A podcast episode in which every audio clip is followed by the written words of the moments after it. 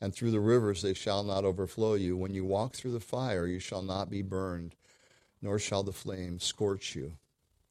You know, it's kind of interesting that we just simply, um, I don't know what it is that causes us to think that if you become a Christian, that God's supposed to make every problem go away and just make a, a rose garden for you. There was a song, I beg your pardon, I never promised you a rose garden probably about a person who didn't probably really fulfill what they should have in their relationship. but when it comes to God, He does fulfill what He never promised you things that weren't true, told you lies to make you like Him better so He could feel good about Himself, which is a lot of times why people lie to protect themselves. And God doesn't need to do that. He loves you implicitly and wholeheartedly, 100%. There's no breaking up of God's love like I give a little bit over here and a little bit over there. He's 100% for you. And if God be for us, who can be against us? But that does not mean that we won't go through the fire, and it doesn't mean we won't go through the deep waters. And that should always be reminded to Christians so they don't be scandalized by the fact that you go through trials.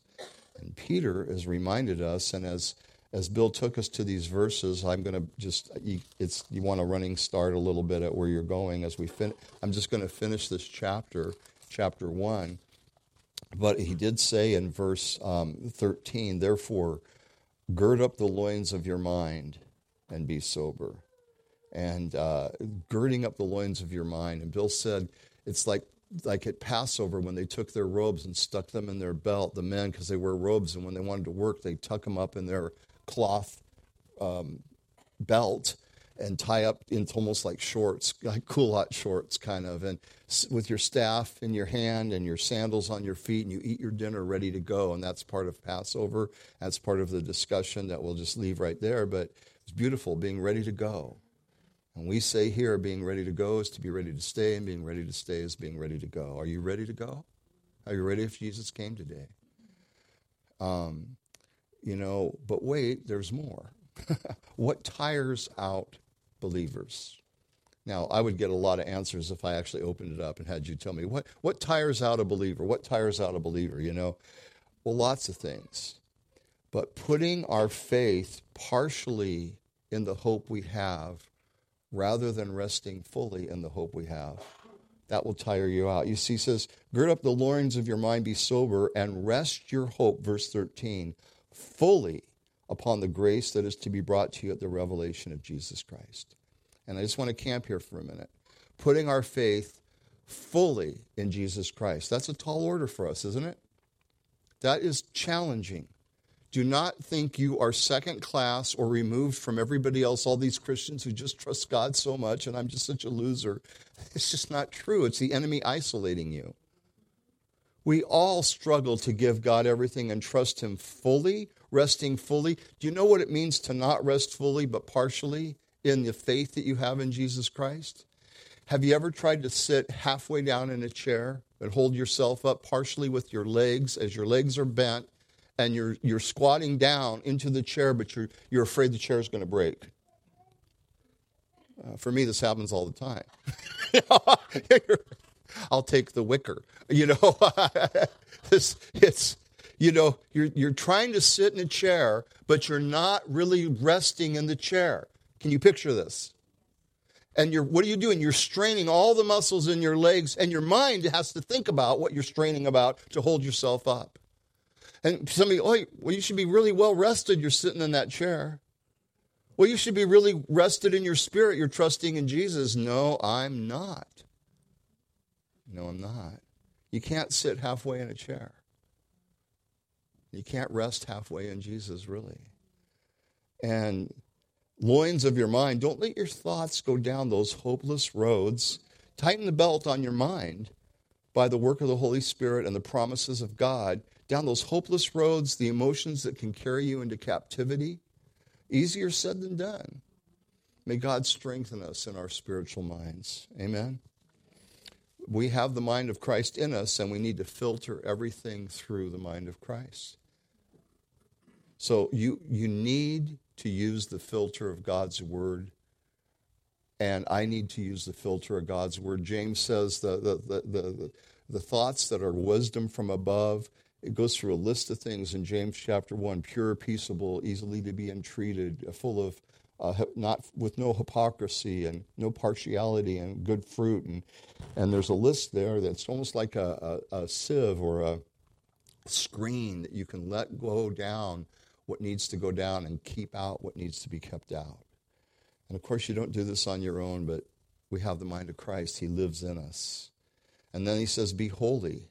Do you know that you, when you think about holiness, and Bill covered it well, but I will give you one more thought. Everyone here has holy things at home.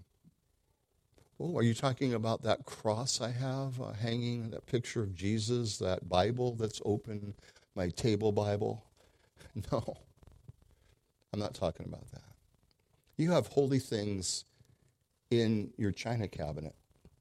I'm going to explain what I mean by holy in a minute. You have holy things in your garage or your shed. Did you know that? You don't think so? Guys, your wife's got a chafing dish. It's her great grandmother's from whatever country she came to America from. This beautiful bowl, this chafing dish that is never touched by a man. Maybe to bring it out for the wife. And uh, you never would take that thing and say, you know, I need to change the oil in my car and I can't find my bucket or my pan to drain the oil. You would never take that thing out of that cabinet am I right, guys? Are we on the same page here? You don't go into the china cabinet. You know why? Because that dish, that chafing dish, is holy. It's set apart for special use. So we had a china cabinet. We actually sold it when we moved our, our last move. It was rounded glass, and we just thought, yeah, the kids don't want it. Here's, here's a real clue for parents and older people who tend to hoard things. Find out what your kids want. If they don't want it, man, you can start getting rid of stuff. Get, you know, and so our kids do not want that china cabinet, as beautiful as it is, and it's curved glass and it's antique. We sold it. But anyway, I digress. And there's more to come. So we have these really antique dishes, her grandmother's dishes, great grandma, beautiful dishes. And this one year she says, Okay, it's time, it's Christmas, Christmas dinner at our house. Everybody's coming. Get out the really the nice dishes out of the china cabinet, Rick. And I, and I said, because I'm a wise, intelligent person, I really have to use those. I mean, you have to wash them by hand and everything. Couldn't we just use the other plates? And she was actually very gracious when she said, she, she, she said, Well, Rick, it's Christmas dinner. If we don't use these plates for Christmas dinner, will you tell me when we're ever going to use them? And I went, okay, got it. I realized they're set apart, they're holy, they're special for a purpose. They have a purpose to be used for, for special dinners. Now, when any of you come over, and we'd love to have every one of you over, we will serve on paper plates, not because we don't value you. No, we probably won't. But I'd rather have people over and give them paper plates and get to visit with them than spend all the time worrying about dishes and stuff, right? And so would Gail, and generally. But there is a special moment, a special time, and a special place for things. Your garage, you have tools, guys, gals. Somebody has tools that's like, nah, uh, uh, uh, do not use that as a chisel. Okay, do not use that as a pry bar, right? You have tools that are used for, for the purpose they were intended. For us to be holy, I could go through the long list, you're getting the point. You were created with purpose, my friend. And the enemy whispers in your ear, no purpose, empty purpose, uselessness. It's a lie from the enemy, it's a lie from the pit of hell. You be holy, for I am holy. And so, Jesus, if you want to look at holiness in the Bible, what does it mean? Somberness and everything has to have Baroque music with it. All you got to do is watch Jesus in the Gospels.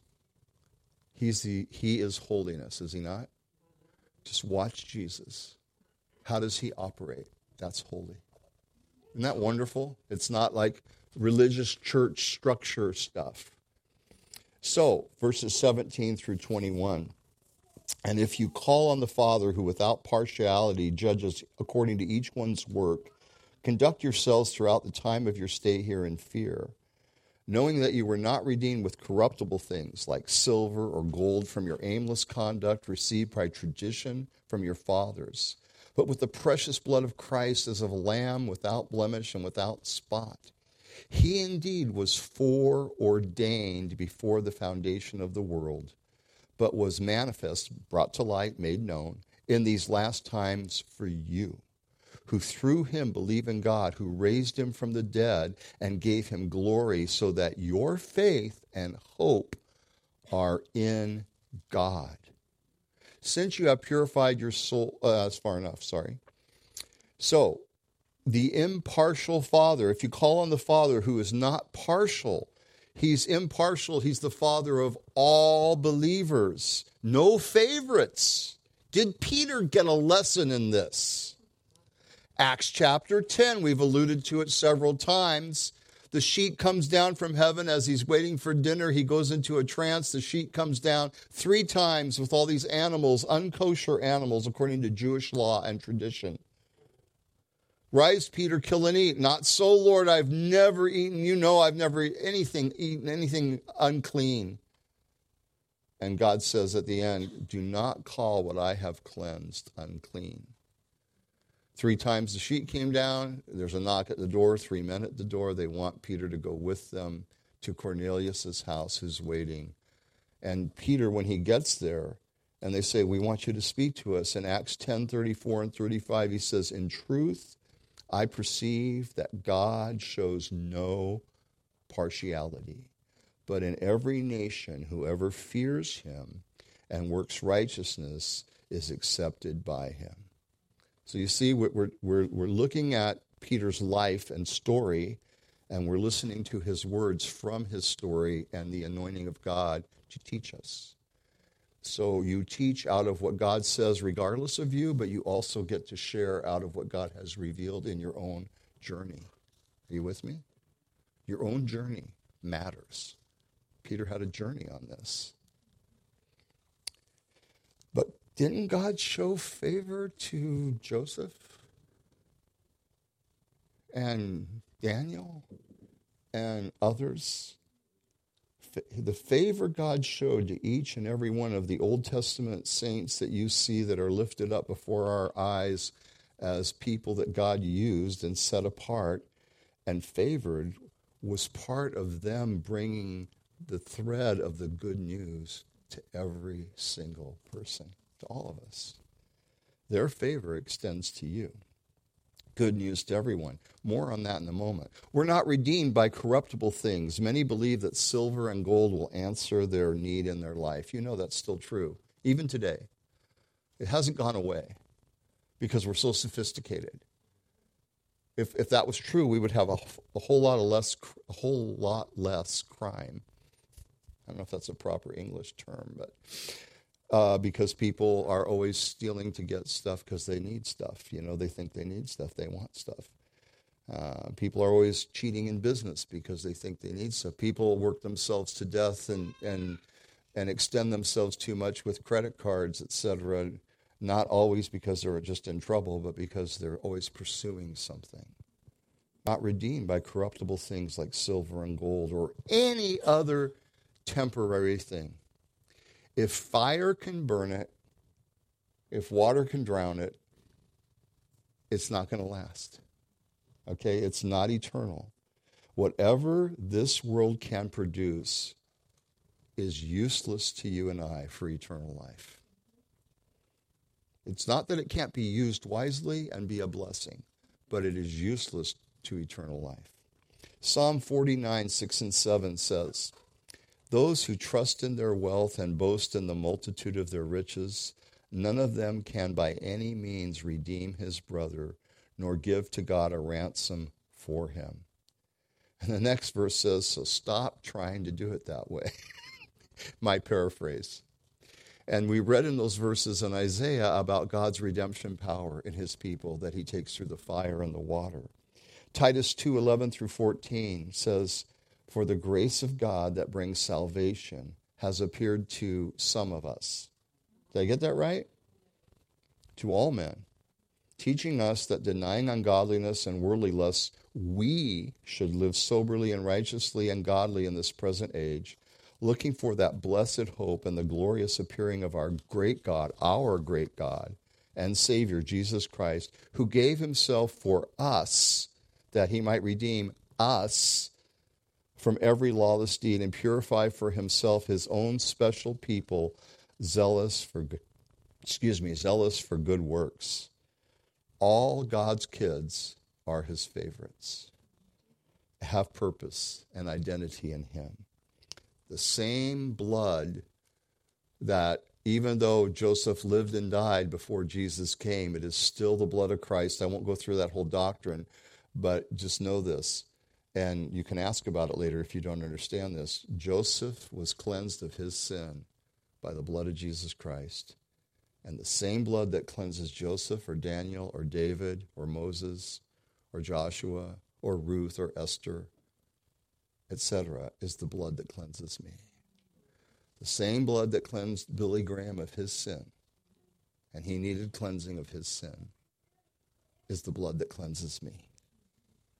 There's one mediator between man and God, the man Jesus Christ. All men, all women, all people, all committed to destruction by our sinfulness, all brought to redemption who do receive the redemption through the blood of Jesus Christ. Do you understand that? Yeah. What will help me appreciate God's favor and grace in my life? Well, there's many Old Testament stories that are pictures for us.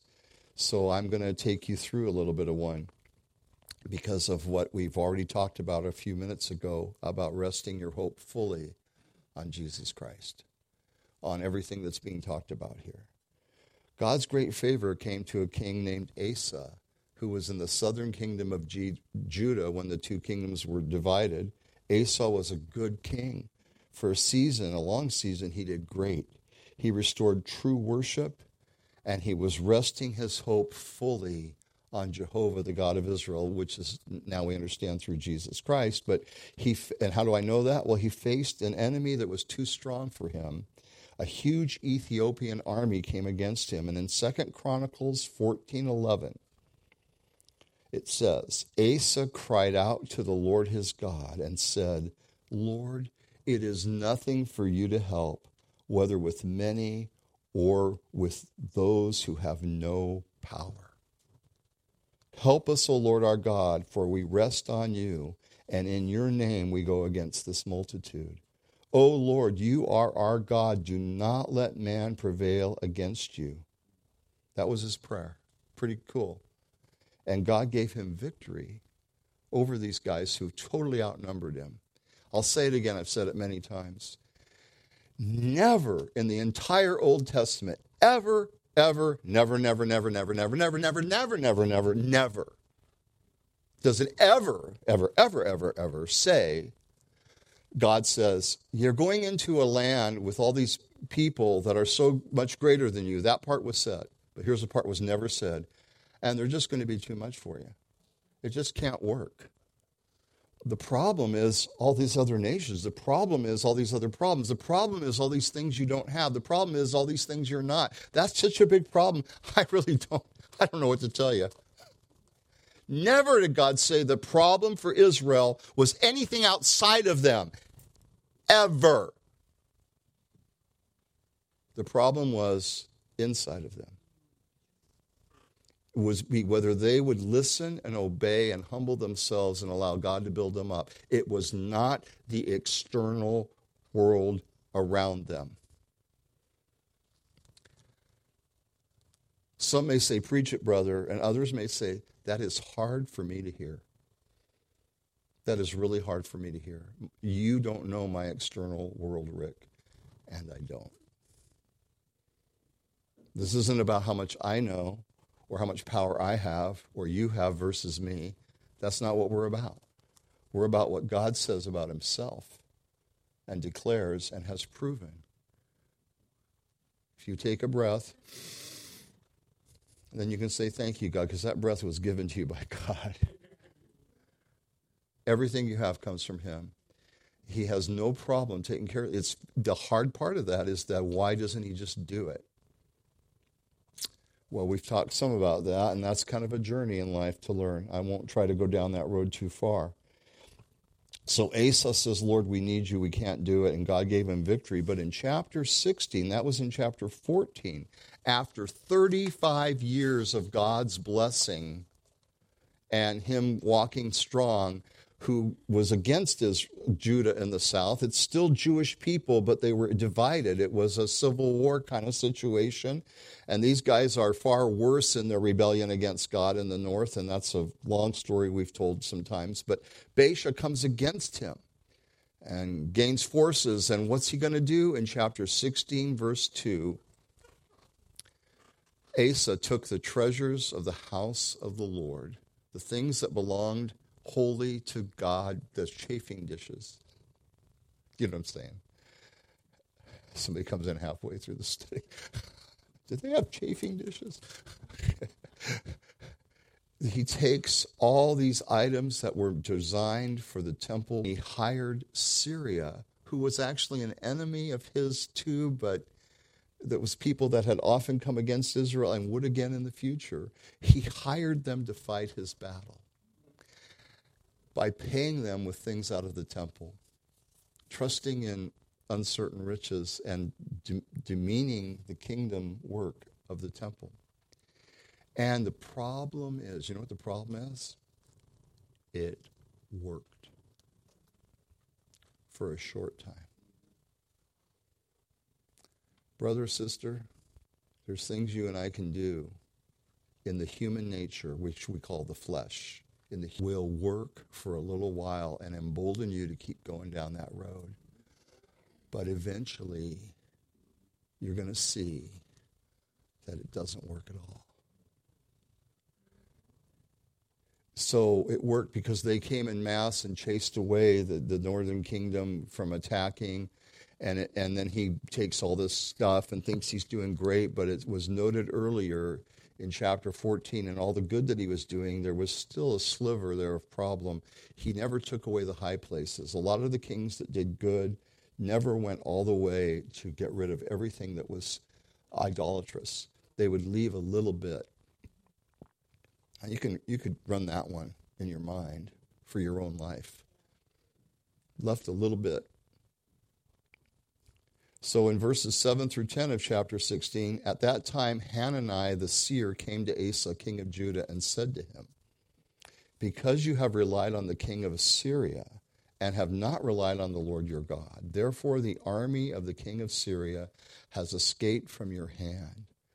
Were the Ethiopians or, and the Lubim not a huge army with a very many chariots and horsemen? Yet because you relied on the Lord, he rested his hope fully. He sat in the chair completely. On the Lord, he delivered them into your hand. For the eyes of the Lord, I bet you know this, grow throughout the whole earth to show himself strong on behalf of those whose heart is loyal to him. In this you have done foolishly. Therefore, from now on, you shall have wars. Oh. It's not like I'm happy or think of myself totally separate from this as I read it. I, I cringe when you, I cringe sometimes. You know, you know what cringe means? when I think of maybe there's things in my life that are still there because I didn't deal with them the way I should have. God uses it. He loves me and He's with me and He's care, caring for me, and I'm blessed. But that was the story for Israel in so many ways, this is a microcosm of the whole nation.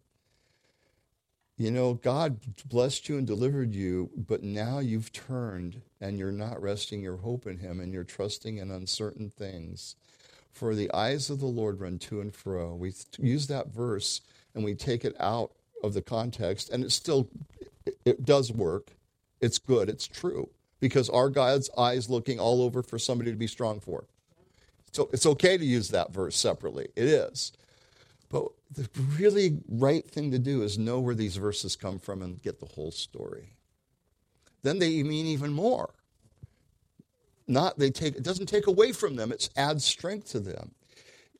You know, this is what God wants to do. Asa's response to this rebuke, verse 10. Then Asa was angry with the seer and put him in prison for he was enraged at him because of this.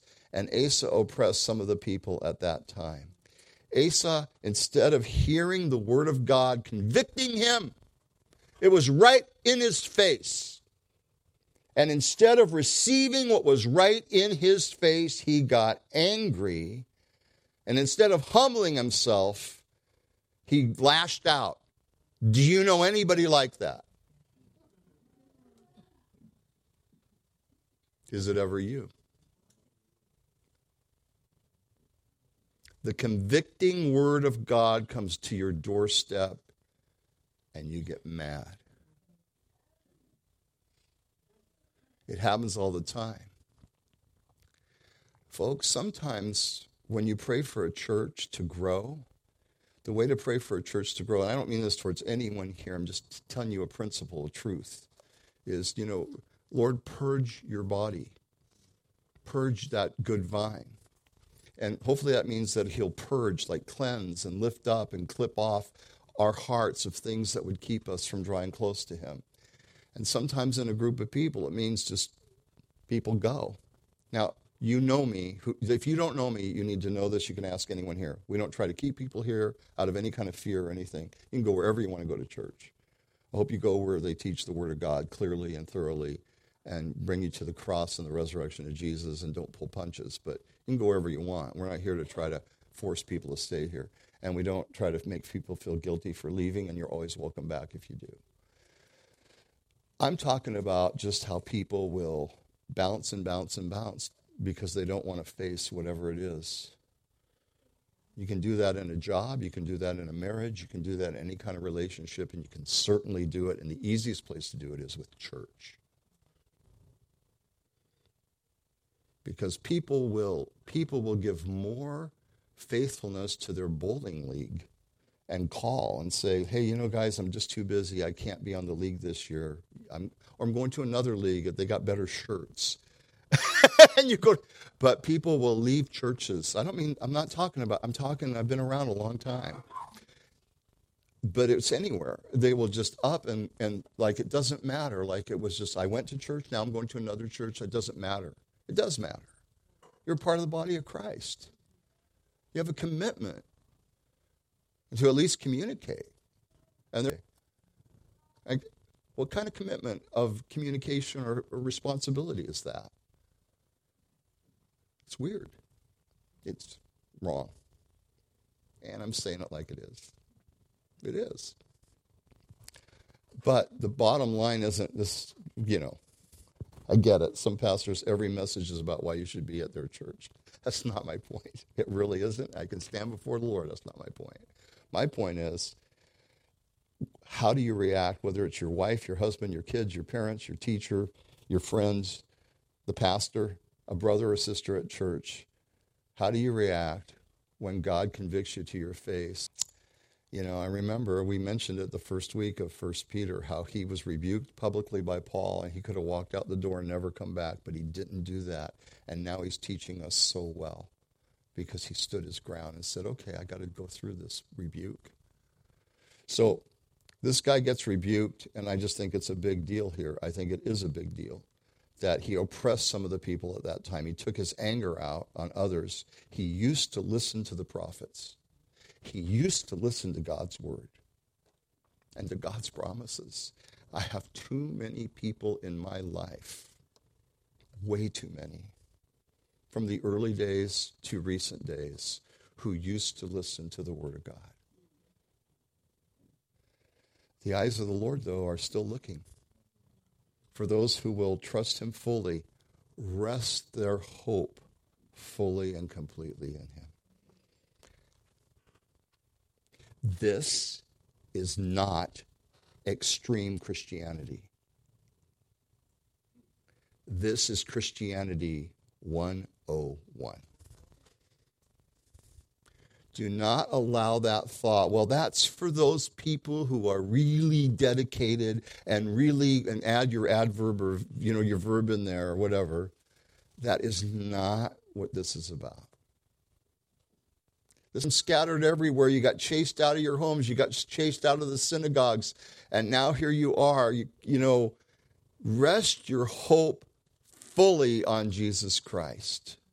Everything you got, plop down in that chair. See, he understands that. The thief comes to steal, to kill, and destroy. The thief, Satan, through the general flow of his work, not personally on your back, will steal your joy, will kill your hope, and destroy your faith if you give him a chance. Gird up the mind, loins of your mind and be sober. Tighten up the belt of your brain and your spiritual mind and be sober, not somber, sober. Clear thinking. Can you see there's an attack on your faith? Can you see how easy it is for your faith to go down, your commitment to go down, your dedication and your trust in the Lord to go some other direction? Can you see that? It's not rocket science. We see it every day. Why not let that be you and me? Because they trust in Him, their heart is towards Him. Why not you? Why not me?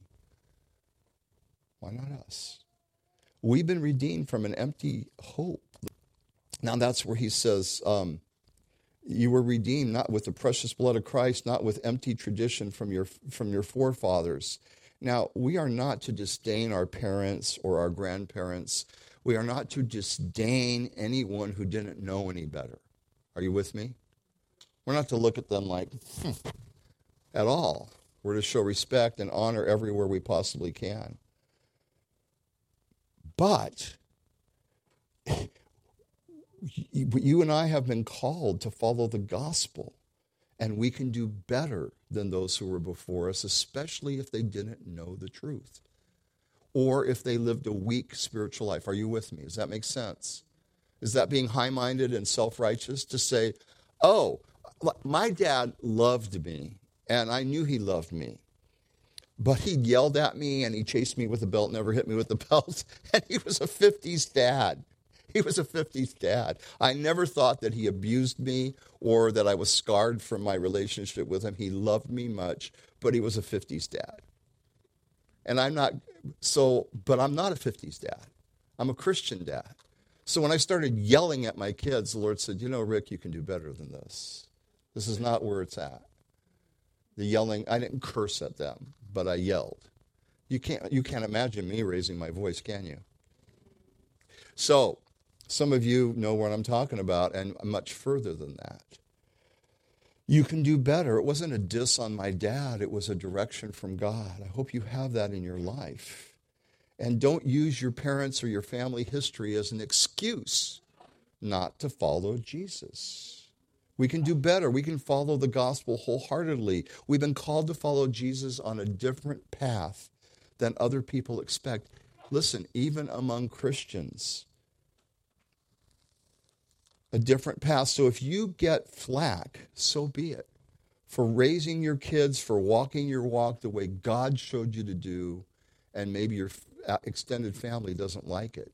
Ours didn't. And yet, when it came later, it wasn't like our kids were perfect, but they wanted our kids around because they were more well behaved, because we held them to the fire, you know, about behavior and discipline. Not perfectly, we had many flaws, but we did, and, and there's things we didn't do. And, and, and Gail's parents loved Jesus, but they thought I was crazy. They loved me, but they thought I was a little nuts, a little too extreme. Gail was 100% with me in those things, though, too. And you know, it worked out over years. You, you outlive your critics. Listen, I see so many people that want to bring their families, their extended with their family. If and and you get to do what you again, church attendance. You know, some weeks you're just not going to be here and you have things you have to do, but so many people won't go to church when their family's in town. That is so contrary to everything I ever grew up with is like we made them build their day around us going to church. And if they didn't want to do it, we didn't get mad at them, but we said, we'll join you later. Because we had a commitment, and it wasn't just because I was a pastor. Christianity to me 101. And I'm not saying every week, every time, no except. I'm not giving you a rule. I'm trying to paint a picture, and I know I'm in dangerous ground about legalism here. But I'm going to say it clearly Why should anybody have, have um, respect for your faith if you don't? If they can move you everywhere by every event they do all the time, and also beyond going to church or not, like just the type of event or whatever, do you ever make a stand? I don't mean an arrogant, like I'm being now like loud and boisterous, I'm preaching. Do you ever say, I'm sorry? We don't do that. We don't do that. Sorry. Here's what we do we'll join you later. Or we'll do this with, you know, it applies to some people. And they go, I don't know why my family just doesn't show any respect for my faith. Because you don't. Because you don't. I mean, what is really important to you? That's what you have to ask yourself. What are the true values of your life and where do they come from? Your families and your friends need to see that. It's in short supply in our culture. And now you get to work that out. I don't keep a list and a record. I'm talking about an issue that comes up because people come to me and say, I don't understand. And into your family at every turn. Because they talked to me about that too. So now you know not to talk to me. Okay. So we should be there for our families. There are times to just lay everything down and go help them. That's no question. That's not I'm not talking about that. And you know I'm not talking about that. So don't use that as a smokescreen if you are really fighting a battle in your heart right now because you've been giving in right and left to things that really shouldn't be given into. That's between you and the Lord, not Rick and you and the Lord. So um, that's good, kind of. Don't you want your grown kids to listen to God more than you? Some people don't. Some Christians want their grown kids to listen to them. Well, isn't it the same? no, it's not necessarily the same. It might be, and it might not be. You might have boundaries around what you want them to do, even for Jesus, because you want to protect their health and their safety. And God might be calling them to stretch out beyond your boundaries that you didn't do and wouldn't do. Are you willing to let kids that are growing up take risks for Jesus Christ? Or is your. It's not. So, I want my kids to listen to God more than I want them to listen to me. And they have proven that they're not always going to listen to me. And I have to prove that I can handle that. But a godly attitude does not breed, a godly attitude like in your kids doesn't breed self willed, arrogant behavior. Verses 22 through 25 Since you have purified your souls in obeying the truth, through the Spirit and sincere love of the brethren, love one another fervently with a pure heart, having been born again, not of corruptible seed, but incorruptible through the Word of God, which lives and abides forever. Because all flesh is as the grass and all the glory of man is the flower of the grass. The grass withers and its flower falls away, but the word of the Lord endures forever. Now, this is the word by which the gospel was preached to you. See, that's the foundation for my life, so that's the foundation I want for your life. I do not want you to follow Rick Cohen.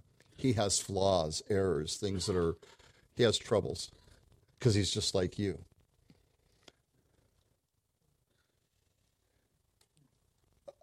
the true Christian heart for another person is to want them to know and follow Jesus and to be able to say, Lord, it's them and you. It's not me in the middle of them and you. It's me interceding for them and you. And I'm back here. And I have my own me and you, right?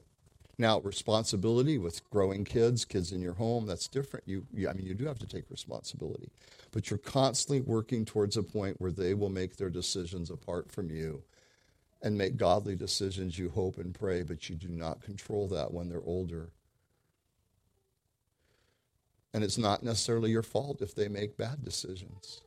And sometimes people just aren't going to learn till they make their own mistakes. It's just, you know. It's just how it is. It doesn't mean you failed. It Doesn't mean you failed. Otherwise, God was a failure with Adam and Eve. and they had no negative influences. They, he, they didn't live in America in 2023 and weren't looking at their cell phones all day. Do you realize you can sin without any of the trappings of our world? yeah, so, so, so, so it won't breed self will if truly people are following Christ.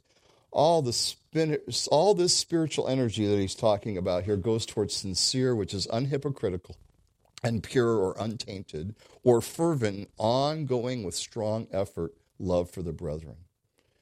See, we have a family, um, we have traditions from our families. We love them, we respect them, we help them, we do what we can, and we be a witness to them. But then we also have a new family, don't we?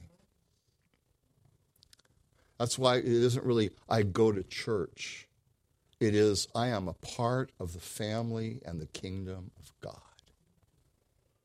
Now, how, and you can tell if you are just a church goer or a connected member of the body of Christ, a part of the kingdom of God. You can tell if you're growing in that or not.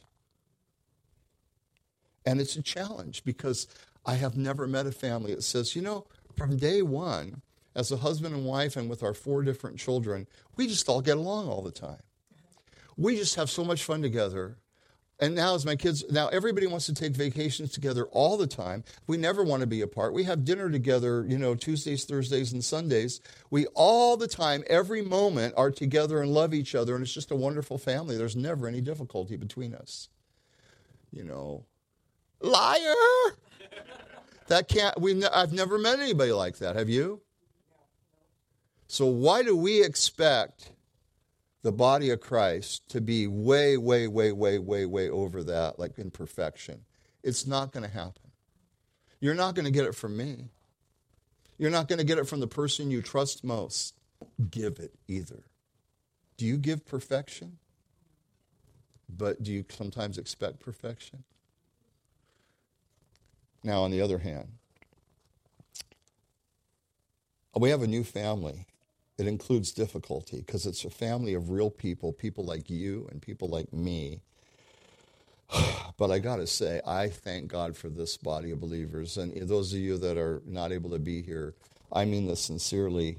Um, when people ask me about our church, I say, man, I love ACF. I, I would go here if I wasn't the pastor. And people kind of laugh, like, because sometimes pastors are at a church where they don't want to be there. I've never I, have felt tension and stress from people, but but I've done that when I was painting. okay, I've done that in my own family, so I haven't taken that to this high level, but I have mostly felt it, uh, it's just such an awareness of the love of God through you towards me and Gail and our family that I am not rebuking or trying to nail you with anything I'm saying. I want to say thank you for the love that I see in this body, and I watch it happen around me. I watch it happen to me. Sometimes you need to encourage people and remind them they're doing well. And as far as I can see, this is a place of a great deal of love, and I thank you for it. I do. Talking about, by this shall all men know you're my disciples if you have the coolest worship team and graphics. By this shall all men know you're my disciples if you have the best Sunday school by this shall all men your disciples be if your pastors and your leaders are so dynamic, charismatic, handsome, or beautiful. Sorry, Bill, I wasn't. um, uh, because they have the best service programs to the community. That's how all people will know you're my disciples. It's interesting, you know, by how well they teach the Bible. And Jesus said, John 13, By this shall all men know you're my disciples if you have love. Action, God's love for us, through us, in us, eternal word of God, incorruptible seed that will change lives permanently for the better, that money, silver, and gold will not do for eternity. So ask yourself this as we close today, if you would.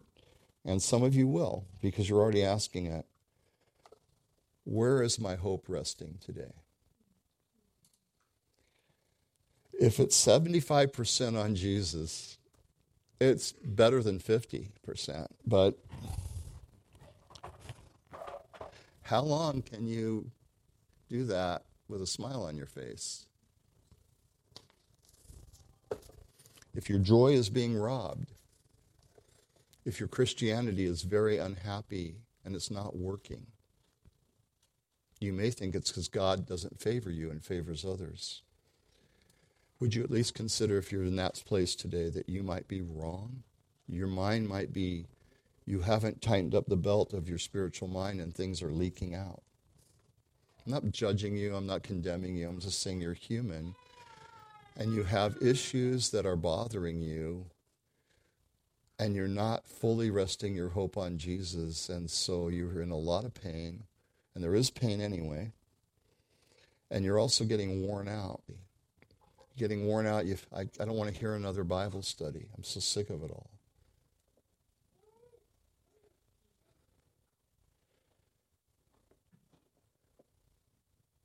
That 25%, or 10% or 3%.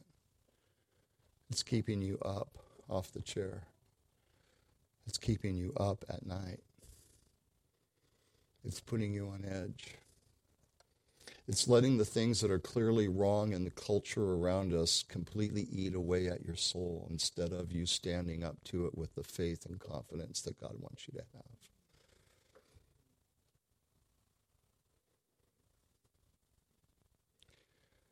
Rest your hope fully.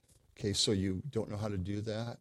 Start asking the Lord to teach you. Lord, point at the verse, walk outside, say, God, teach me how to rest my hope fully on Jesus Christ. Would you identify your problem and deal with your problem instead of projecting out to everything else? Would you and me, would we say, This is my weakness and my problem? I admit it. I face it right now with you, Lord and I want you to do something in my life that is greater than I've ever seen. Don't wait for a revival. Let God work in you and me right now. Let's stand.